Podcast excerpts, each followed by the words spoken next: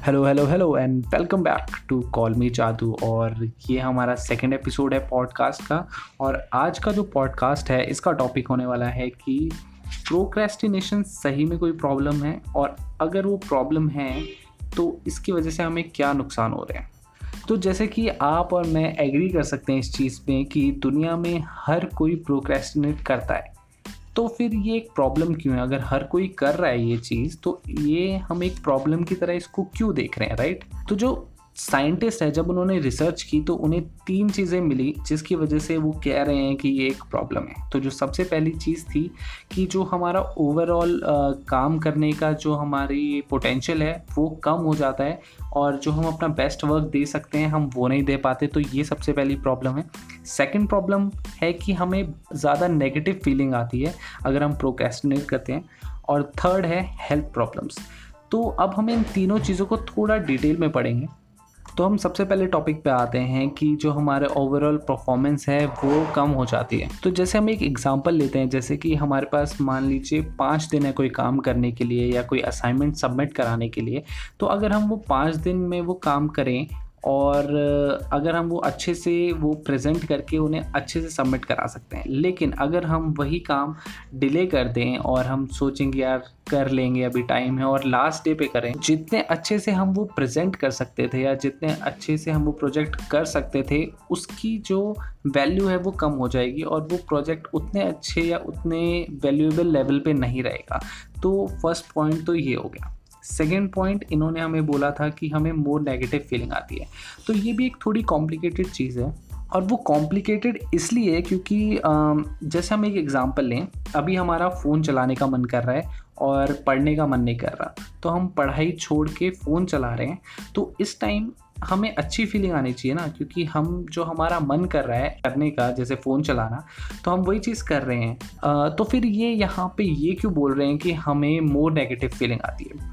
ये इन्होंने क्या किया कि जब साइंटिस्ट ने रिसर्च की कुछ 150 लोगों पे तो उन्होंने देखा कि जब वो अपना मेन जो उनका काम था वो छोड़ के कुछ और कर रहे हैं, तब उन्हें जो एक फीलिंग ऑफ़ गिल्ट हमेशा रहता था और वो उस टाइम वो जो चीज़ कर रहे हैं उसको इन्जॉय नहीं कर पा रहे थे और वो एक नेगेटिव फीलिंग हमेशा उनके अंदर बनी रही। तो इसीलिए हम एक नेगेटिव फीलिंग फील होती है क्योंकि हमें गिल्ट होता है कि जो हमें चीज़ करनी थी या जो चीज़ इंपॉर्टेंट है, हम वो छोड़ के कोई और चीज़ कर रहे हैं। तो इसीलिए हमारे अंदर ज़्यादा नेगेटिव फीलिंग आती है। और थर्ड जो इन्होंने प्रॉब्लम बोली है, वो बोली है हेल्थ प्रॉब्लम्स होती हैं। अगर आप प्रोक्रेस्टिनेट करते हो तो मुझे ये रिलेशन समझ नहीं आया पहले तो कि यार ये कैसे हो सकता है कि तुम प्रोक्रेस्टिनेट कर रहे हो तो उससे तुम्हारी हेल्थ इफ़ेक्ट हो रही है। यानी कि तुम्हें हार्ट डिज़ीज़ हो सकती है डायबिटीज़ हो सकती है, या और भी कोई क्रॉनिक इलनेस हो सकती है।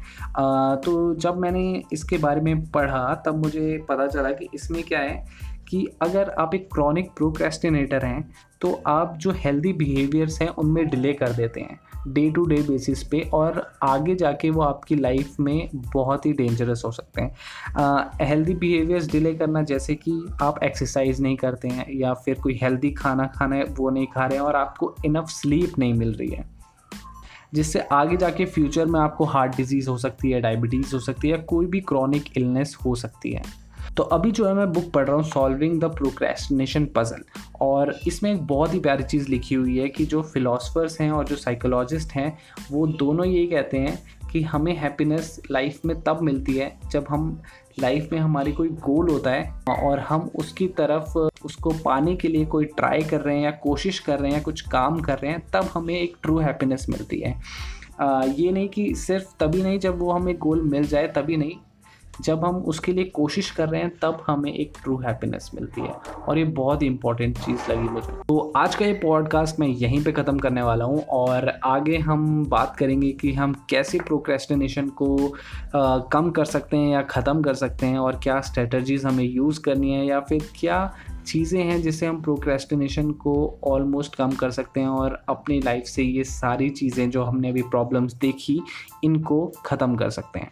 तो अगर आपको अभी तक ये पॉडकास्ट अच्छा लगा तो यार शेयर करो। मैं नई ये चीज़ें सीख रहा हूँ और जो मैं एक्सपीरियंसेस मुझे हो रहे हैं, मैं आप लोगों के साथ शेयर कर रहा हूँ। और आई होप कि आप लोगों को ये पसंद आ रहा होगा। तो अगर आपको सही में ये पसंद आ रहा है और अगर आप यहाँ तक पहुँच चुके हैं तो इसे शेयर करो और thank you so much for listening to call me Charlie